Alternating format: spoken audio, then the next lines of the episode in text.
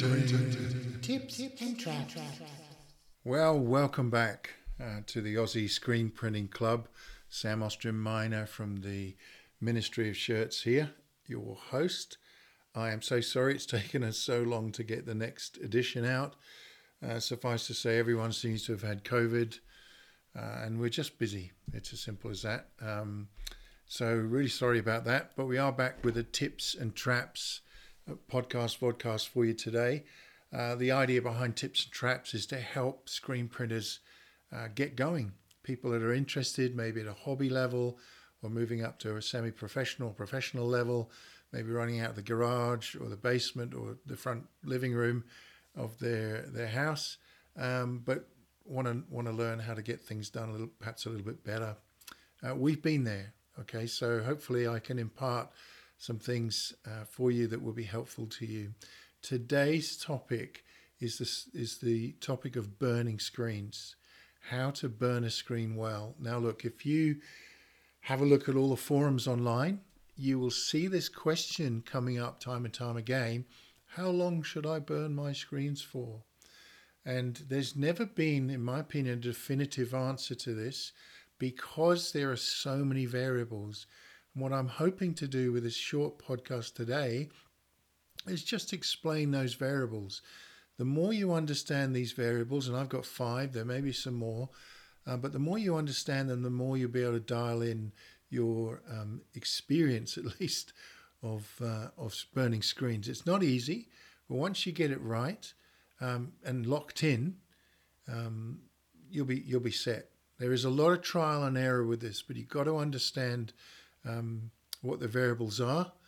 And ultimately, you're looking um, for a balance between having a fully exposed screen, not an overexposed screen, on the one hand, and on the other hand, making it easy enough to remove uh, the emulsion that you want to fall out so you can print through it without blowing out the whole screen. There's a bit of a balance, but there's some cool tips and traps that I'm hopefully going to go through here. Um, before we get started, I want to hit you straight away with one fundamental key thing you need to know.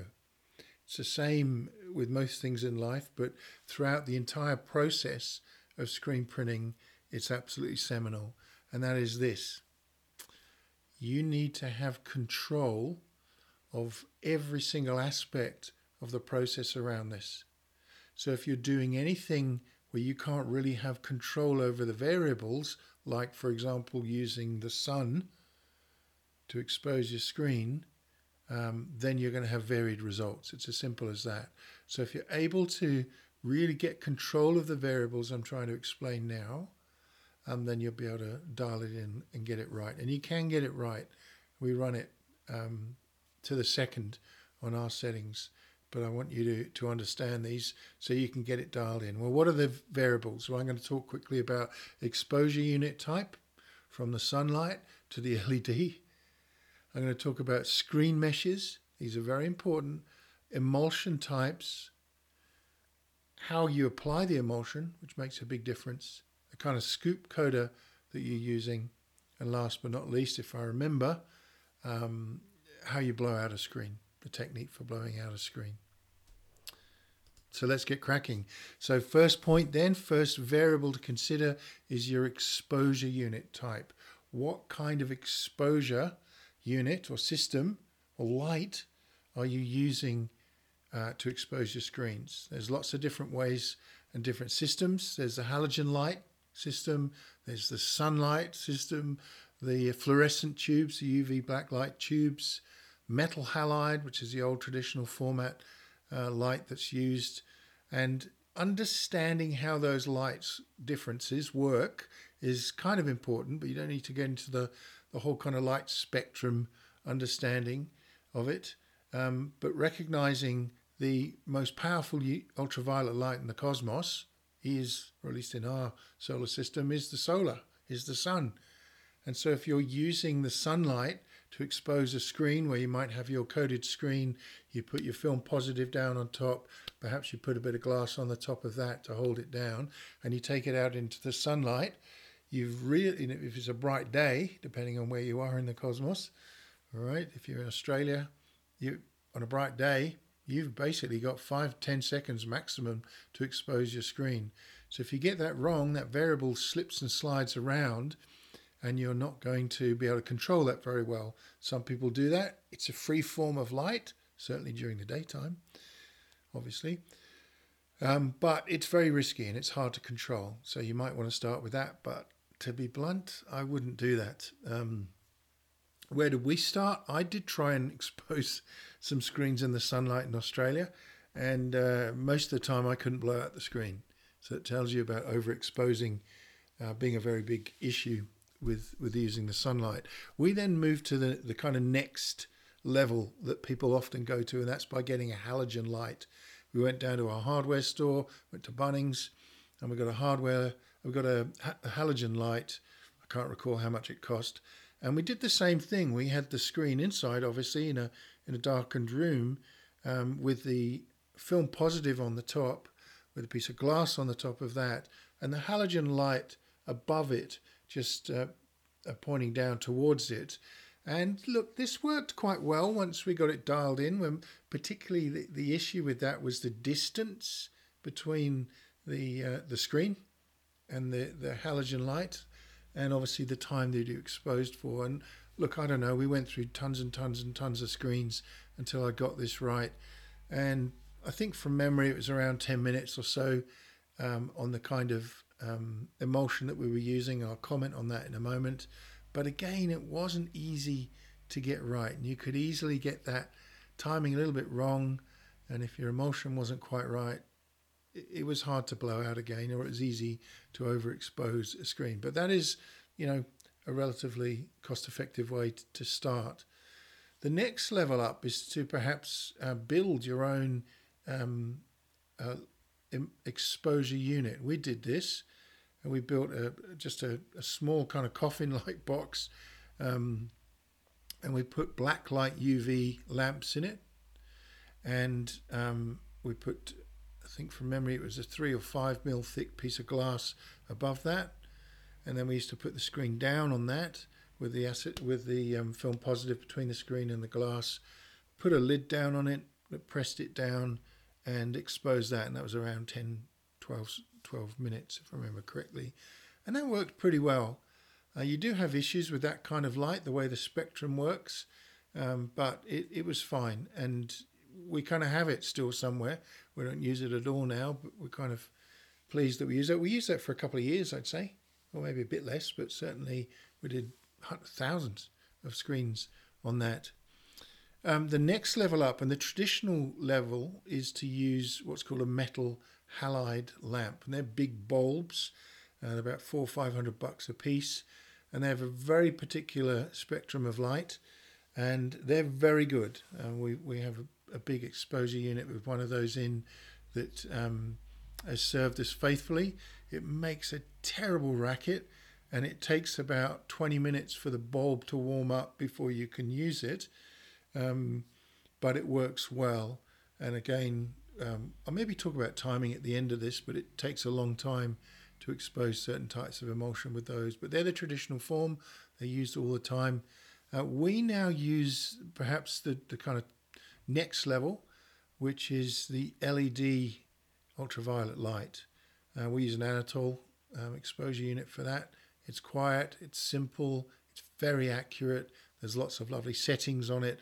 Um, you can set different types of screens up very quickly, and it records things. Yeah, how many screens have you done? What's the the light uh, hours and so on. Um, and they're, I'd say they're certainly comparable to a to a metal halide light in terms of performance, but much easier to use, and certainly heaps quicker.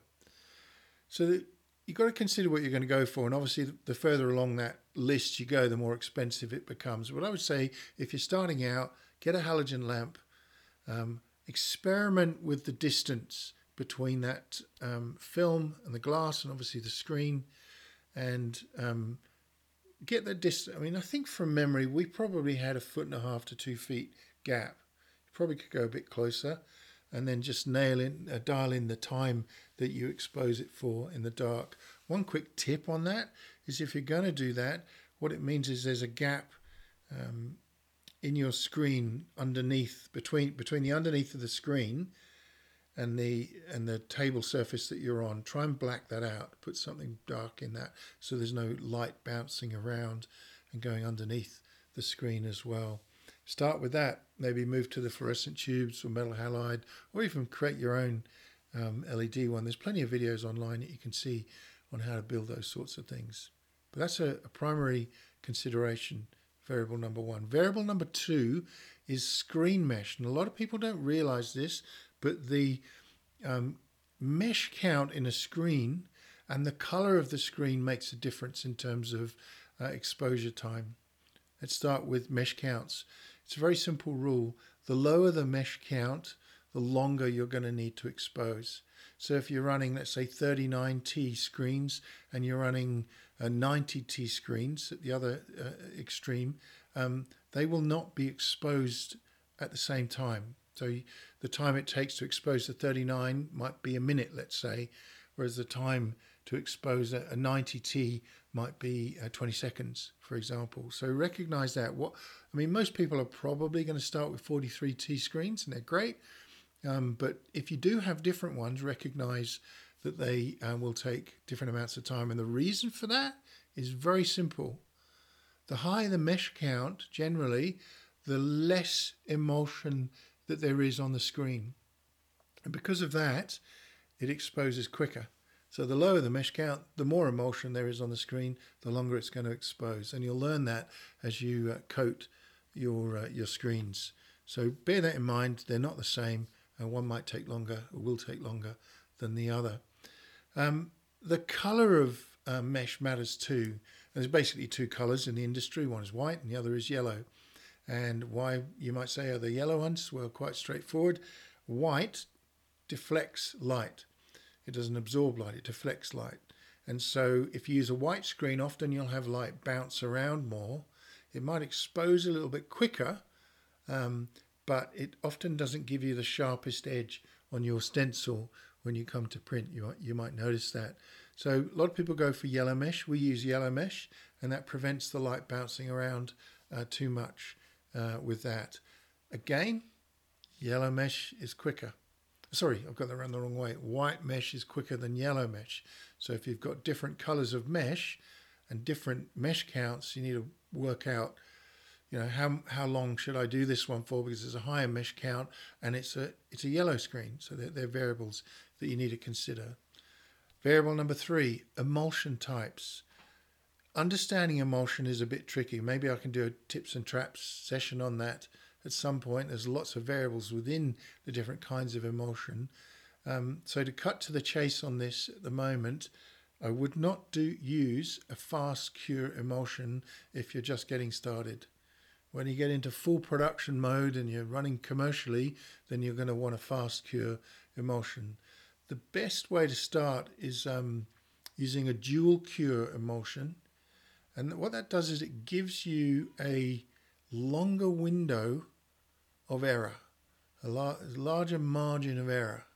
So you've got a bigger exposure time uh, that you can fall between, then it will still work fine. And that's a great way to start. And you'll find that you uh, can dial that in pretty well too. Um, so there, the, just to clarify, there, the dual um, dual cure emulsions are the ones where you actually put the diazo, the powder, into um, a water solution and then you pour that into the emulsion and you mix it up.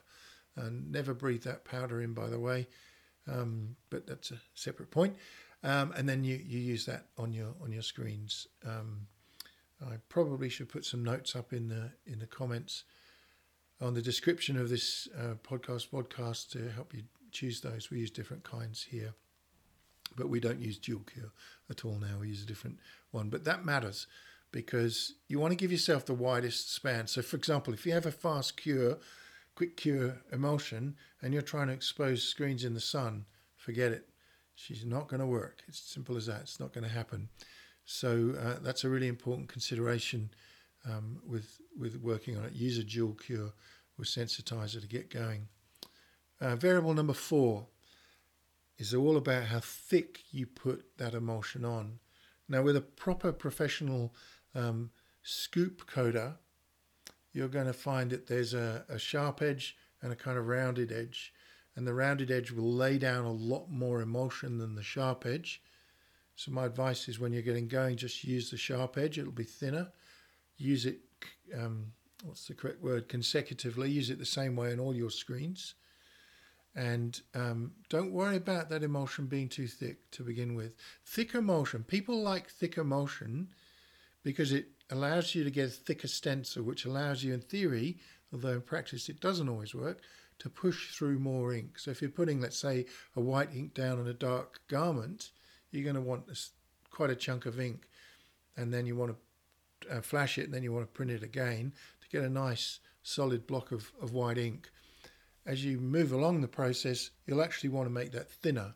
But anyway, that's why people create larger, uh, thicker um, levels, layers of emulsion. Some people uh, will do one scoop on one side, one scoop or coat on the other side, and then they'll turn it around and they'll do the same again. Some people even do that and they let them dry, and then they come back and put other um, levels down. I think there's a there's a law of diminishing returns at some point with that. What do we do? We'll, we'll burn, I'm going to say we'll use 50, 30, 50, sometimes more screens a day and we'll just do one and one. If we've got a really big print run, thousands of, of garments, we will do more than one and one because we want those screens to last longer in the print one run.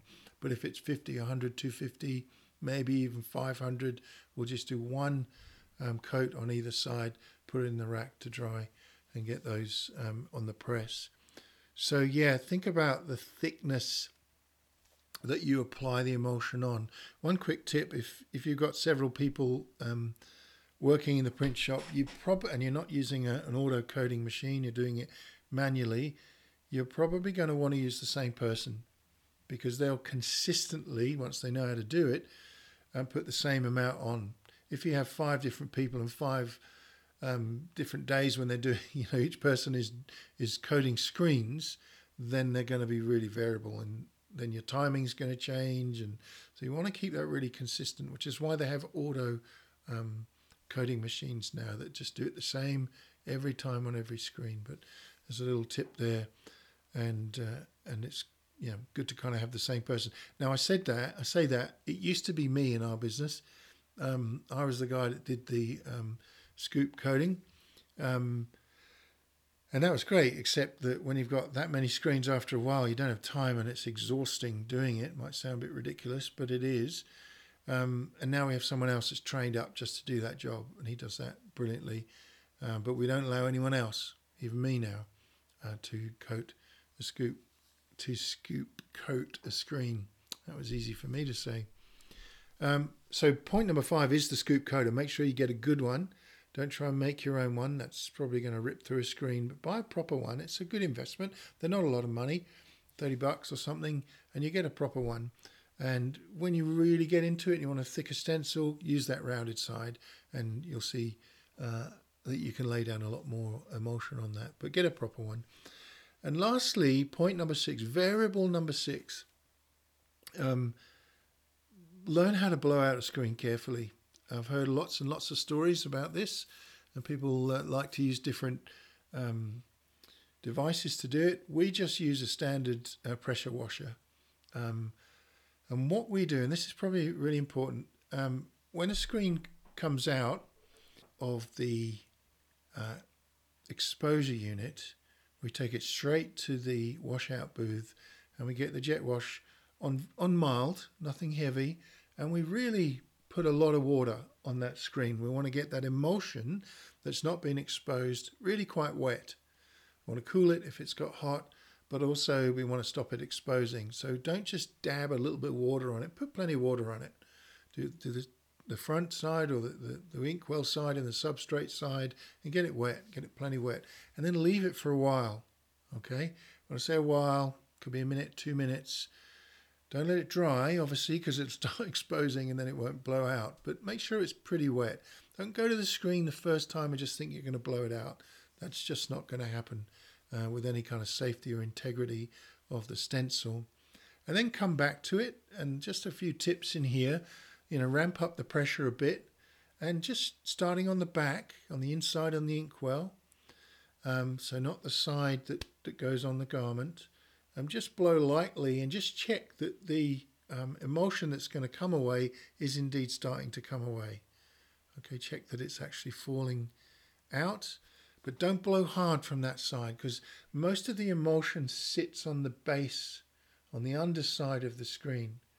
So when you when you coat your screen, you're going up one side, you're going up the inside, and then you're putting your screen in the rack face down. That's to say, the side, the substrate side that touches the garment is down. What will happen is the um, emulsion will kind of seep through a little bit, and so it'll be thicker on the bottom than it is on the top. So if you blow hard from the inside, from the top side, you will blow out the stencil.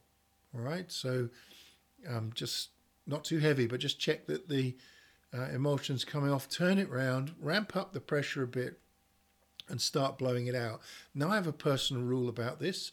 I don't kind of just blow it out like crazy and move the the so-called wand of the uh, the pressure washer uh, up and down like that. I just actually start from the top and come down. Start from the top and come down. If there's any emulsion that doesn't come out straight away, I just leave it. I just keep going till I got to the end of that stencil, and then I just start again. And you'll probably find residual emulsion will just fall out on that second pass the more you hit the edge of the stencil, which is the bit where it blow out first, if it's going to, with water, the more you hit that with water, the, the weaker it becomes. If you can do it in one pass, which is what most of our guys do, that's that's perfect. Obviously, as long as you don't spend ages hitting one bit. But just move it over, slow and steady, be methodical about it, let it rest for maybe a few seconds or, or longer, come back and do it again. It'll literally just fall out. And the last thing you want to do is to lift your screen up, make sure there's real light behind it, and excuse me, see through it and just check there's no residue bits of emulsion. One other tip to give you with this if your screen is underexposed, on the bottom side, the side that the light hits, it's likely to be more exposed than it is on the other side. So that means that in, in the case of all exposure, the inside of the screen, so the ink well side where the ink goes, is going to be less exposed than the other side. You can find out first thing when you hit your first screen, just soft with the water on the back, if the emulsion itself starts to run, and you can even just move your finger across it, if you can feel like the scummy, slimy bit of emulsion, it means your screen is underexposed. Doesn't mean you don't you can't use it for small runs, but you don't want that. You want that to be exposed. You want that to be tough and strong on the back. But that's a key thing to look out for.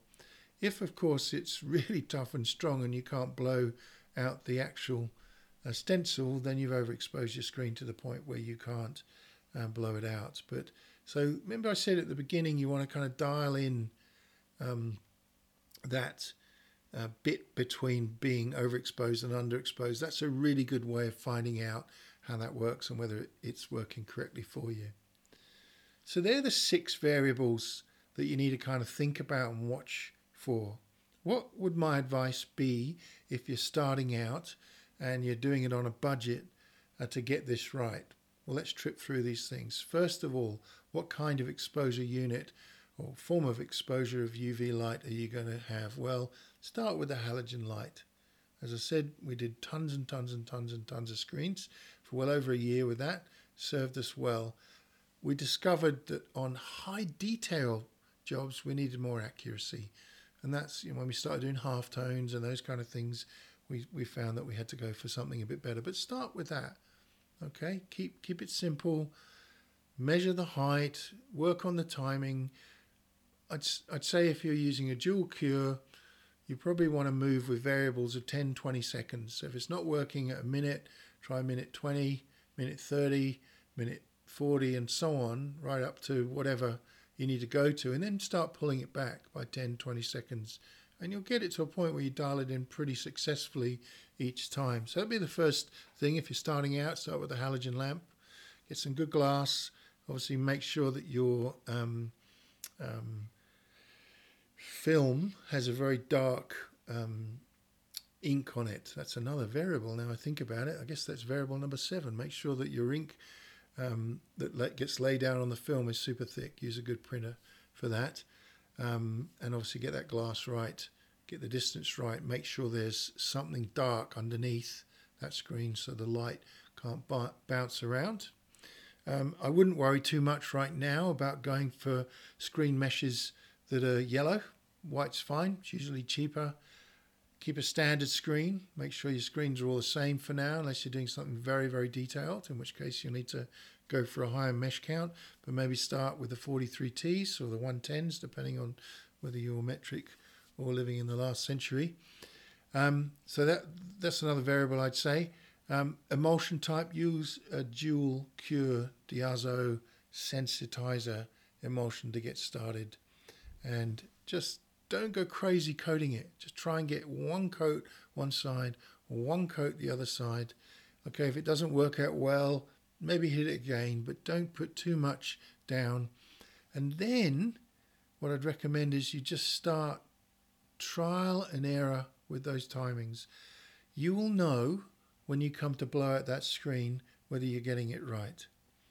Often people think uh, when things fail at the point where they're blowing out the screen in the washout booth or the bath or whatever people are using, that they often think they've overexposed the screen, but actually often they've underexposed it. So make sure you're going the right direction. If it's too scummy or it's blowing out, increase the time that you expose, basically. Well, that was a bit nerdy. I hope that was helpful uh, for people getting started or trying to move on. Feel free to leave some questions or comments. Uh, happy to, to answer any that you may have. But for now, thanks very much for listening.